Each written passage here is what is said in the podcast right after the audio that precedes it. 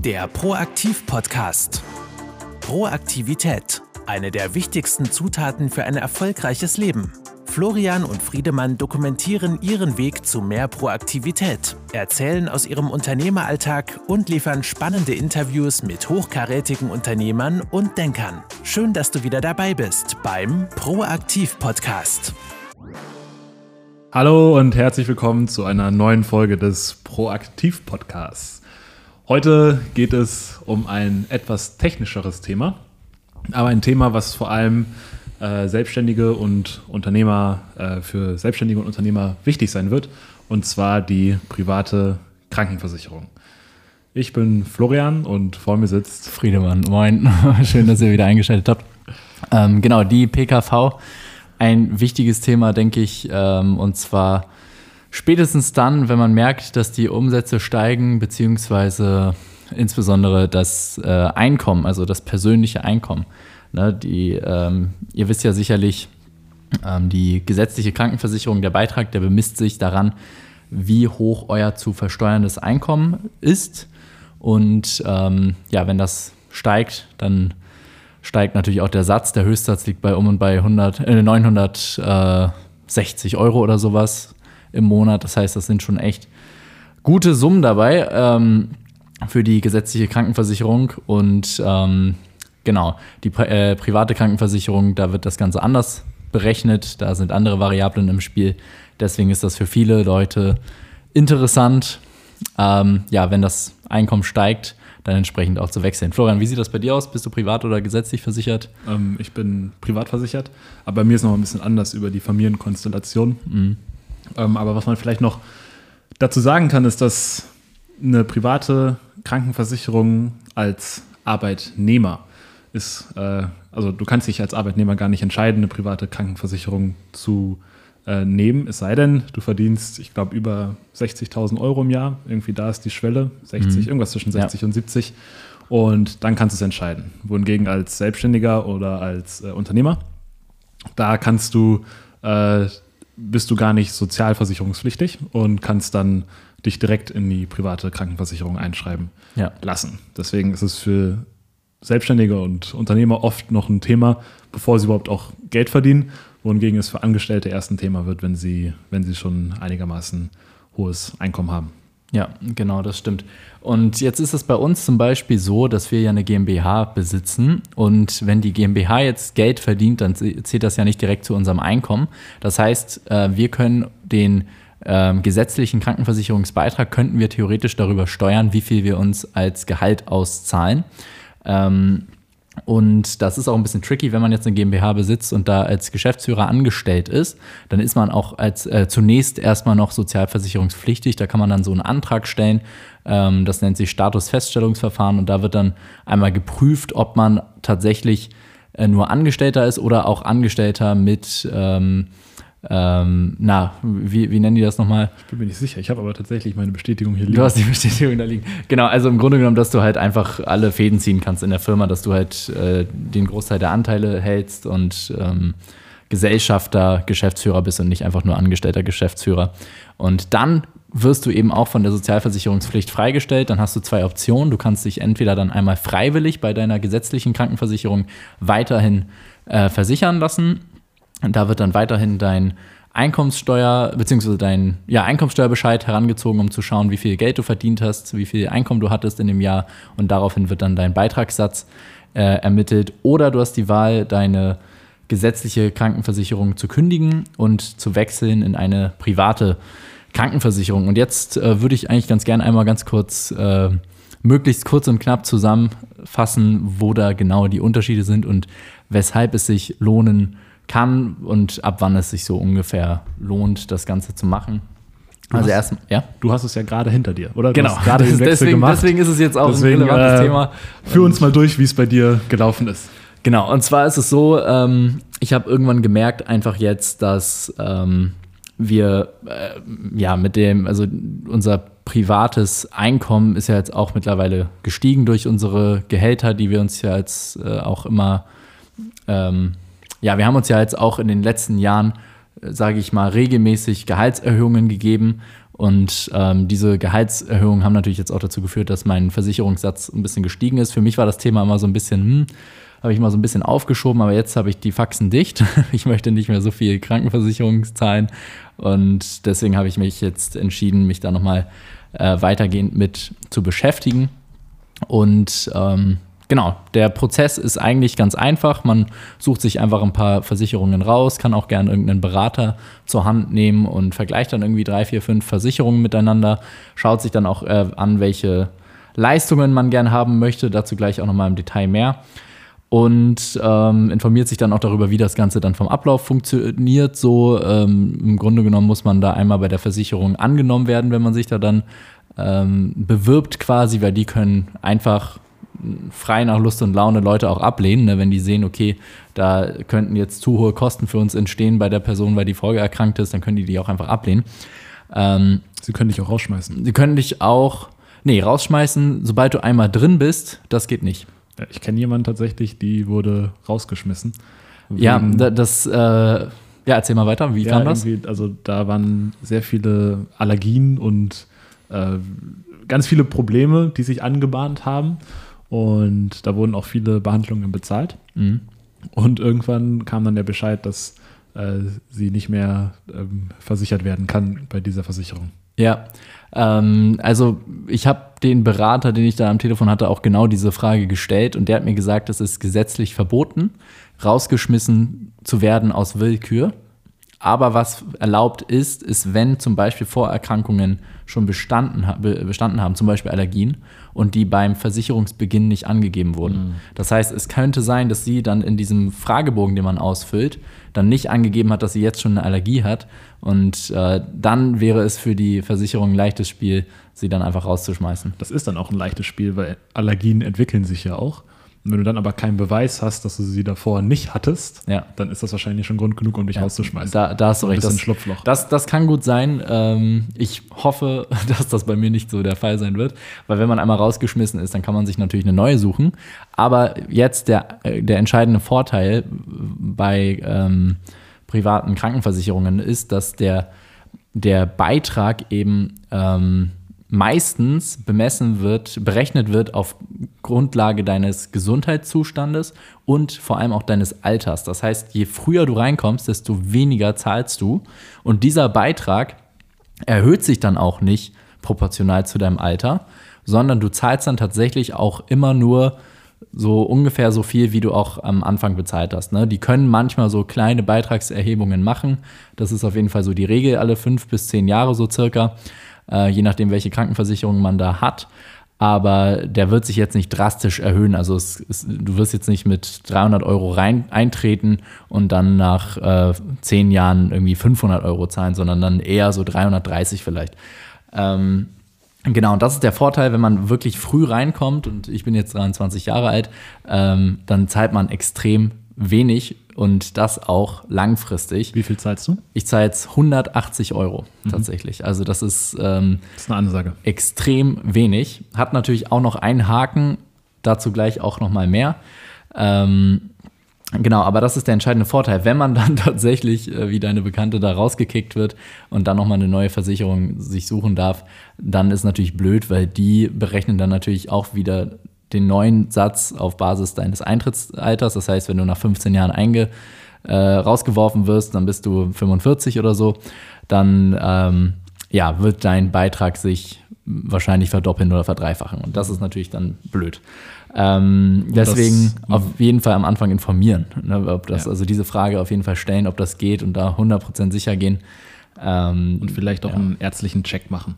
Also quasi, es gibt ja diesen Routine-Check, den man machen kann davor, aber vielleicht auch einfach auf alle Ener äh, Allergien testen lassen. Ja. Und wenn du keine hast, dann hast du aber auch den Beweis, dass du keine hattest zu dem Zeitpunkt, ja. sodass, wenn es dann hart auf hart kommt, irgendwann, dass du dann wirklich sagen kannst, hey, bei Eintritt hat alles so gestimmt, wie ich es eingetragen habe und ich habe auch meine Sorgfaltspflicht erfüllt und habe es sogar getestet.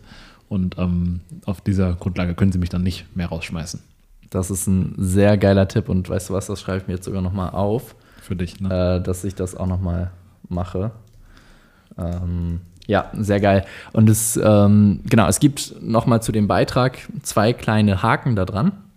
oder in Anführungszeichen Haken, aber ähm, ja, ist dann auch wieder eine Betrachtungssache. Und zwar der erste Haken ist, diese 180 Euro wären eigentlich 200 Euro, aber wie du auch schon sagst, man kann auf Kosten der Krankenversicherung bei einem Arzt seiner Wahl ein ähm, Checkup machen, ein Gesundheitscheckup und wenn da alle ähm, Werte, die dabei rauskommen, im Normbereich sind, dann bekommt man nochmal bei der Krankenversicherung, bei der ich jetzt bin, äh, nochmal 10% ähm, Rabatt drauf. So, das kann man dann, muss man dann, wenn man diesen Rabatt haben möchte, einmal pro Jahr machen. Ich finde das ziemlich geil, weil ich kriege kostenlos dadurch einen Checkup, den ich sowieso gern machen würde. Und ähm, ja, ich achte halt auch sehr auf meine Gesundheit. Das heißt, ich muss mich da als, also ich, ich erfülle all diese Normwerte ohne Probleme. Ich bin nicht Raucher, das ist da auch ein Kriterium. Wenn du Raucher bist, kriegst du diesen, diese 10% schon mal auf jeden Fall nicht. Genau, da, davon hängt der Beitrag da so ein bisschen ab. Und äh, zweitens, äh, ich habe mich für den maximalen Selbstbehalt entschieden. Und das hat auch einen Grund. Aber das ist für so ein Ding, für viele Leute ist das erstmal sehr ungewohnt, dass man einen Selbstbehalt hat und auf einmal anstatt einfach mit der versicherten Karte, die man bei der gesetzlichen hat. Ne, man geht dahin zum Arzt, gibt denen einfach die Karte und ne, man, hat, man sieht nichts von dem Geld, man hat gar nichts da irgendwie mit Rechnungen und so zu tun. Und jetzt ist es auf einmal so, du ähm, bekommst die Rechnungen, musst die nicht nur selber zahlen und dann einreichen und die Erstattung von deiner Krankenversicherung bekommen, sondern du musst sogar noch einen Selbstbehalt, wenn du dich für einen Selbstbehalt entscheidest, ähm, selber, also einen Teil davon pro Jahr auch noch, noch selber tragen. Und warum ist das sinnvoll? Naja, das ist eine ganz einfache Rechnung. Ich hätte mich entscheiden können für 0 Euro Selbstbehalt, 500 oder 1000 Euro. Ich habe mich für 1000 entschieden, weil im Grunde genommen 1000 Euro Selbstbehalt, wenn ich diese 1000 Euro komplett ausgeben möchte im Jahr, dann sind das 83 Euro und 34 Cent pro Monat.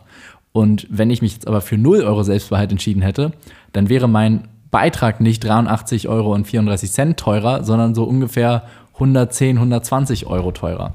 Das heißt, die sagen, okay, gar kein Problem, wir, nehmen das, wir übernehmen das gerne für dich, du hast keinen Selbstbehalt, aber dafür ist dein Beitrag so viel höher, dass es im Jahr dann eigentlich auf 1500 Euro kommt. Ähm, Hammer. Ja. Also äh, geniale Rechnung von dir. Das ist ja quasi dann No-Brainer. Aber jetzt klingeln gerade schon wieder die Proaktivglocken bei mir wenn ich höre, du hast einen Selbstbehalt von 1000 Euro pro Jahr, da kann man ja sicherlich auch proaktiv vorgehen, oder? So wie ich dich einschätze, hast du es sicherlich auch schon gemacht. Genau, also was da wichtig ist, ist, dass du ein, oder was ich jetzt gemacht habe, ich habe mir eine Karte nochmal geholt von, äh, noch, von einer weiteren Bank, von so einer Online-Bank, ähm, habe mir dann Space erstellt und den Selbstbehalt genannt. Da kommen dann 1000 Euro drauf, sodass ich jetzt schon mal diese 1000 Euro habe und dann monatlich zahle ich halt diese 83,34 Euro auf diesen Space. Ähm, ne, das kann man dann ja auch wieder ganz easy mit einem ähm, Dauerauftrag einstellen. Ähm, und das Ziel dahinter ist, dass ich, ich möchte ja auch gesund sein und ich möchte ja auch zum Arzt gehen. Und ähm, ich finde, wenn man einen Selbstbehalt hat, dann kann das einen in erster Linie jetzt erstmal davon abhalten, zum Arzt zu gehen. Weil wenn man sich dieses Geld dann tatsächlich aus eigener Tasche bezahlt, kann man sich auch überlegen, ah, lohnt sich das jetzt wirklich? Hm, nee, lasse ich jetzt mal sein. Ähm, aber ich mache es halt so, dass ich diese 80 Euro oder 83 Euro im Monat dann schon mal proaktiv bezahle und dass die auch weg sind und dass mein Ziel ist, dass am Ende des Monats da auch nur wieder 1000 Euro stehen. Am Ende des Jahres. Äh, am Ende des Jahres sollen da dann wieder 1000 Euro stehen, sodass ich auch den maximalen Selbstbehalt aufgebraucht habe und ich auch zum Arzt gegangen bin und das Geld ist sowieso dann nur noch dafür bestimmt. Das heißt, äh, da gibt es gar keine Konflikte in mir und ähm, Genau. Sollte das Geld nicht aufgebraucht sein, ja gut, da muss ich mir halt irgendwas einfallen lassen. Zum Beispiel irgendwie nochmal zum Leistungsarzt gehen und einen Gesundheitscheck-up machen, ähm, irgendwie Vitamine, Vitaminlevels und sowas testen und Blut, Blutbild und sowas anfertigen lassen. Halt irgendwas, was deiner Gesundheit tauglich. Ähm, Auch alles sehr proaktive Sachen. Ja, ich, ich meine, äh, Gesundheit, finde ich, ist wirklich ein wichtiger Punkt. Ähm, wo man, wo es viele Wege gibt, die viele halt auch noch nicht so, na, wir kennen ja hier unseren Tobi, äh, der super ähm, fit in dem Thema ist und was der uns alles gezeigt hat, was man da über, äh, über irgendwelche Na Mikronährstoffmängel in sich feststellen kann und die man sonst so nicht auf dem Schirm hat, ne? Und dann sieht man das halt mal. Und solche Sachen kann man dann ganz gut vom Selbstbehalt ähm, eben dann bezahlen, es sei denn, man musste sowieso zum Arzt, ne? Dann ist der auch aufgebraucht. Und genau, alles, was darüber hinausgeht, über diese 1000 Euro im Jahr, das kriegt man dann entsprechend natürlich von der Krankenkasse äh, von seiner äh, Versicherung, für die man sich dann eben entschieden hat, äh, erstattet. Und ähm, Das heißt, wenn du Ja. 1500 Euro Rechnung, Arztrechnung im Jahr hast, dann zahlst du 1000 und die letzten 500 werden von der Krankenkasse Genau, bezahlt. genau, so ist es. Ähm, du reichst die Belege dann ein und dann kriegst du 500 Euro entsprechend wieder zurückbezahlt.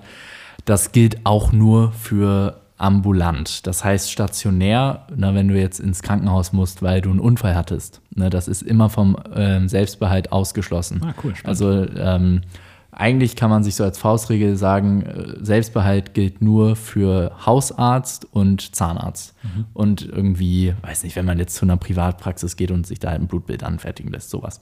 Ähm, alles, was darüber irgendwie stationär, Krankenhaus, Notfall, Rettungsdienst und so weiter, ne, das ist immer voll abgedeckt, braucht man sich auch keine Sorgen machen. Ähm, und deswegen, genau, dieser Selbstbehalt ist für viele erstmal so ein, oh, so ein Schrecken, so kein Bock, nee, jetzt muss ich mich da irgendwie, muss ich da selber rechnen oder jetzt muss ich gucken, dass ich das Geld überhaupt zur Verfügung habe. Muss man sich halt einfach einmal ein proaktives System aufbauen, um das dann wirklich zu machen, weil dann kann man halt wirklich gutes Geld sparen. Ähm, unterm Strich muss man aber auch sagen, ich zahle jetzt dadurch, durch diesen Selbstbehalt nicht 180 Euro im Monat, sondern 103, äh, 263 34. So, das heißt, das ist eigentlich der Betrag, den man dann auch als Vergleich rannehmen sollte. Und ähm, ja, ist aber immer noch signifikant weniger, als was man da bei der gesetzlichen Krankenversicherung zahlen würde. Und gleichzeitig hat man auch viel bessere Leistungen natürlich. Ne? Also man hat dann ähm, erstmal, du kannst zu Privatpraxen gehen. Ne? Das ist ja schon mal bei der gesetzlichen grundsätzlich ausgeschlossen. Und die behandeln einen immer viel freundlicher, viel, man kommt viel schneller rein, meistens ähm, ganz spontan am nächsten Tag und so weiter, kurze Wartezeiten und so weiter und so fort. Das heißt, man hat schon mal viel mehr Komfort. Man kann sich dann, je nachdem, wie, wie geil man auf sowas ist, dann noch so kleine Module dazu buchen, dass man zum Beispiel im Krankenhaus halt die Chefarztbehandlung hat und so, und so weiter und so fort. Ähm, das heißt, grundsätzlich ist es in der Regel schon, dass eigentlich auch meistens das Basispaket bei einer PKV einfach sehr viel besser ist als die äh, gesetzliche Krankenversicherung. Und ein weiterer Punkt äh, in Bezug auf die Leistungen ist auch, dass die ähm, private Krankenversicherung einem garantiert, dass die Leistungen erbracht werden. Die garantieren zwar nicht den Beitrag, das heißt, der kann tatsächlich angepasst werden, ähm, aber die, die Leistungen sind garantiert. Und die gesetzliche Krankenversicherung, die garantiert weder den Beitrag noch die Leistungen. Das heißt, ähm, der Beitrag kann steigen. Ne? Ich, ich habe, glaube ich, über die letzten Jahre quartalsweise immer wieder ein Schreiben bekommen, dass aus irgendwelchen Gründen ein paar Euro erhöht wo- werden mussten, auch unabhängig von meinem Einkommen. Ähm, so, das ist meistens nicht viel, aber ich sag mal, über die Jahre ist das, läppert sich das dann auch.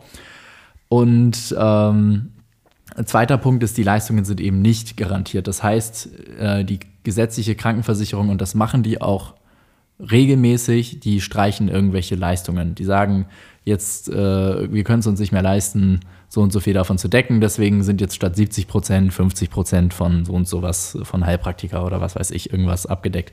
Und äh, dementsprechend wenn man das dann auf die nächsten 30, 40, 50 Jahre rechnet und darüber hinaus, dann kann es auch sein, dass A, der Krankenversicherungsbeitrag bei der gesetzlichen einfach in, ins Unermessliche steigt und die Leistungen super wenig werden, dass man bald für jeden kleinen Zahnscheiß äh, das immer selber zahlen muss und man sich dann am Ende fragt, wofür zahle ich denn jetzt eigentlich diese 600, 700 Euro im Monat?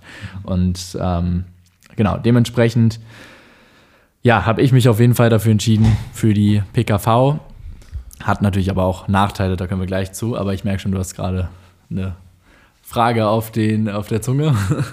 Nee, tatsächlich äh, ist, sah so aus. das, ja, ich, ich habe tatsächlich nochmal, eigentlich hast du mir den perfekten Ball gerade zugespielt mit den Nachteilen. Ich habe nämlich gerade darüber nachgedacht, was ist der Unterschied oder was sind die Vorteile und Nachteile bei PKV Ja. und äh, GK? Und äh, also ich bin ja mein Leben lang privat versichert und die Terminvergabe ist crazy als Privatversicherter. Also ich habe in meinem gesamten Leben noch nie länger als 24 Stunden auf einen Arzttermin warten müssen. Also ob es jetzt ein MRT ist, ob es irgendein Chefarzt von irgendeiner Klinik ist. Ich rufe da meistens an und sage, ich bin privatversichert. Nee, ich sage, ich möchte gerne einen Termin haben. Hallo, ich bin privatversichert. Ich sage, ich möchte gerne einen Termin haben durch. und dann sagen die, sind Sie privatversichert oder gesetzlich? Und wenn du dann sagst gesetzlich, dann dauert es dann wahrscheinlich drei Monate. Und wenn du sagst privat, Dann sagen sie, okay, können Sie heute kommen? Und meistens passte mir das aber am gleichen Tag noch nicht. Und dann meinte ich, nee, aber gern morgen. Meinten sie, okay, das ist auch kein Problem. Ja. Und das finde ich ist schon eigentlich ein, ein Riesenfaktor für mich, äh, um auch langfristig in der privaten Krankenversicherung zu bleiben.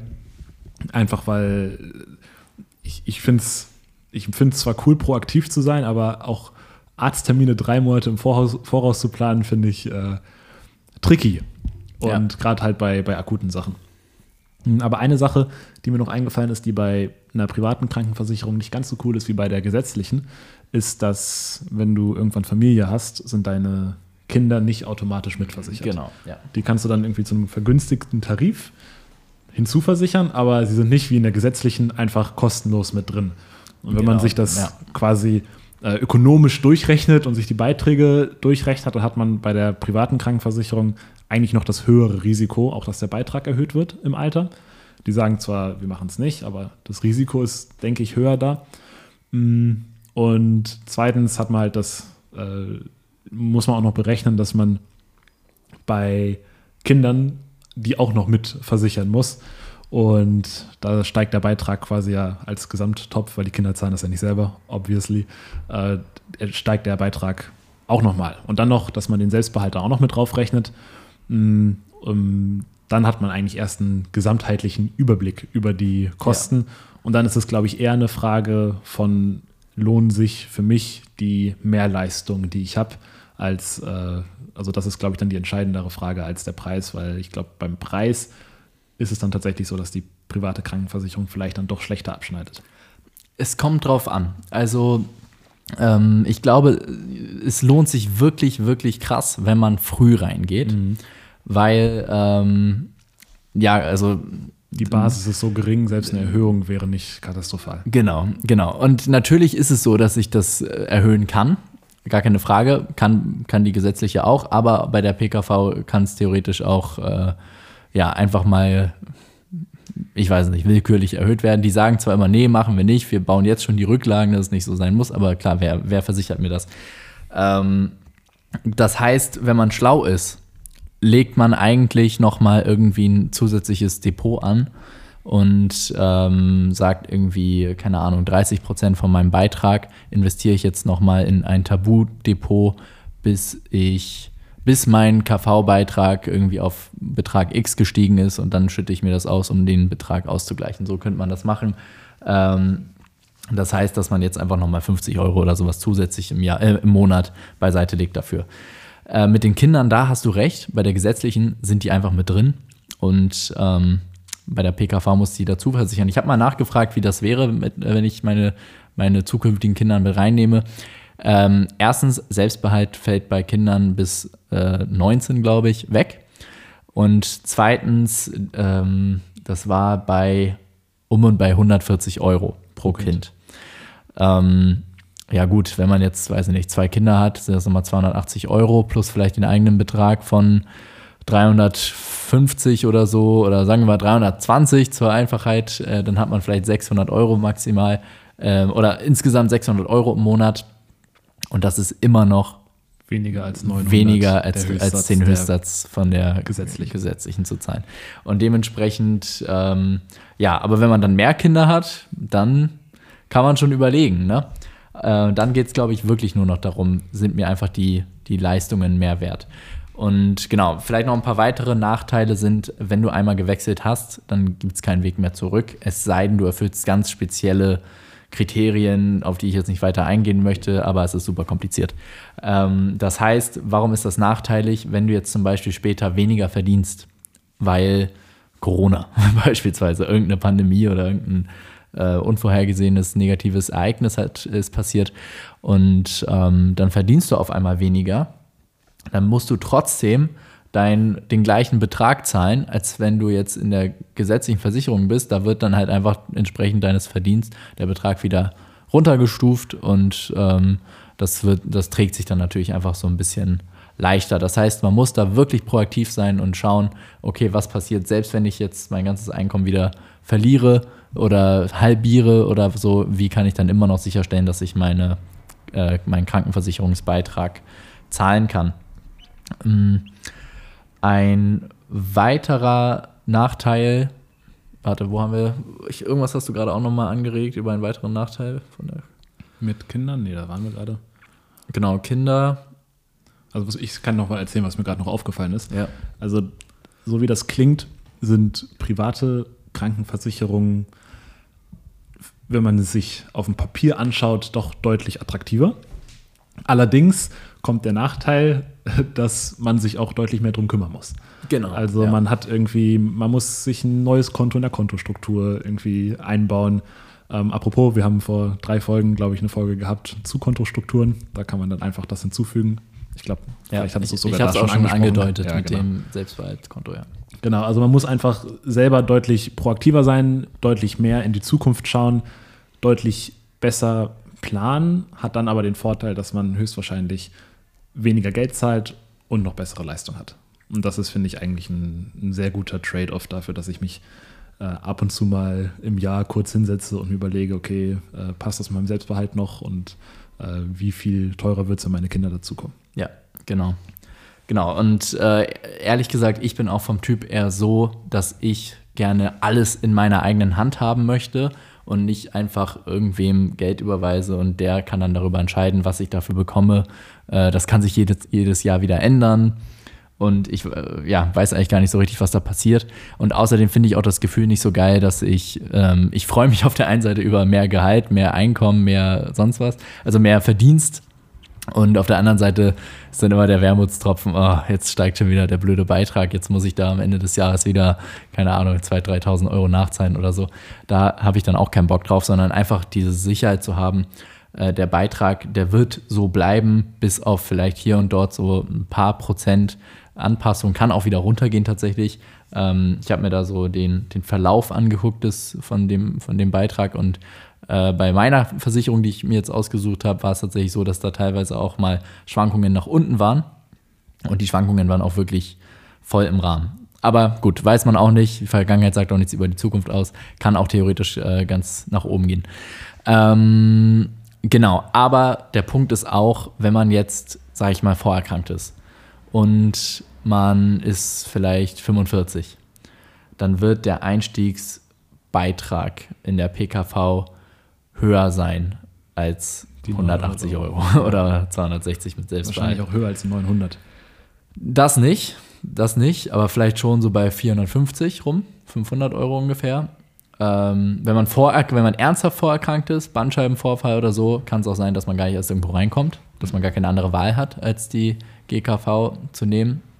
Das heißt, und wir haben ja viele junge Zuhörer vor allem, wenn man jung ist und gesund und ähm, ja, auf einem guten Weg ist, finanziell gut verdient, äh, vielleicht schon eine solide Firma aufgebaut hat, dann sollte man, denke ich, äh, ist es also auf jeden Fall ernsthaft drüber nachdenken. Und in der Regel ist es dann ein No-Brainer, das Ganze zu machen. Selbst wenn man finanziell gar nicht so viel verdient, oder? Ähm, also genau, selbst dann muss es gar nicht mal sein.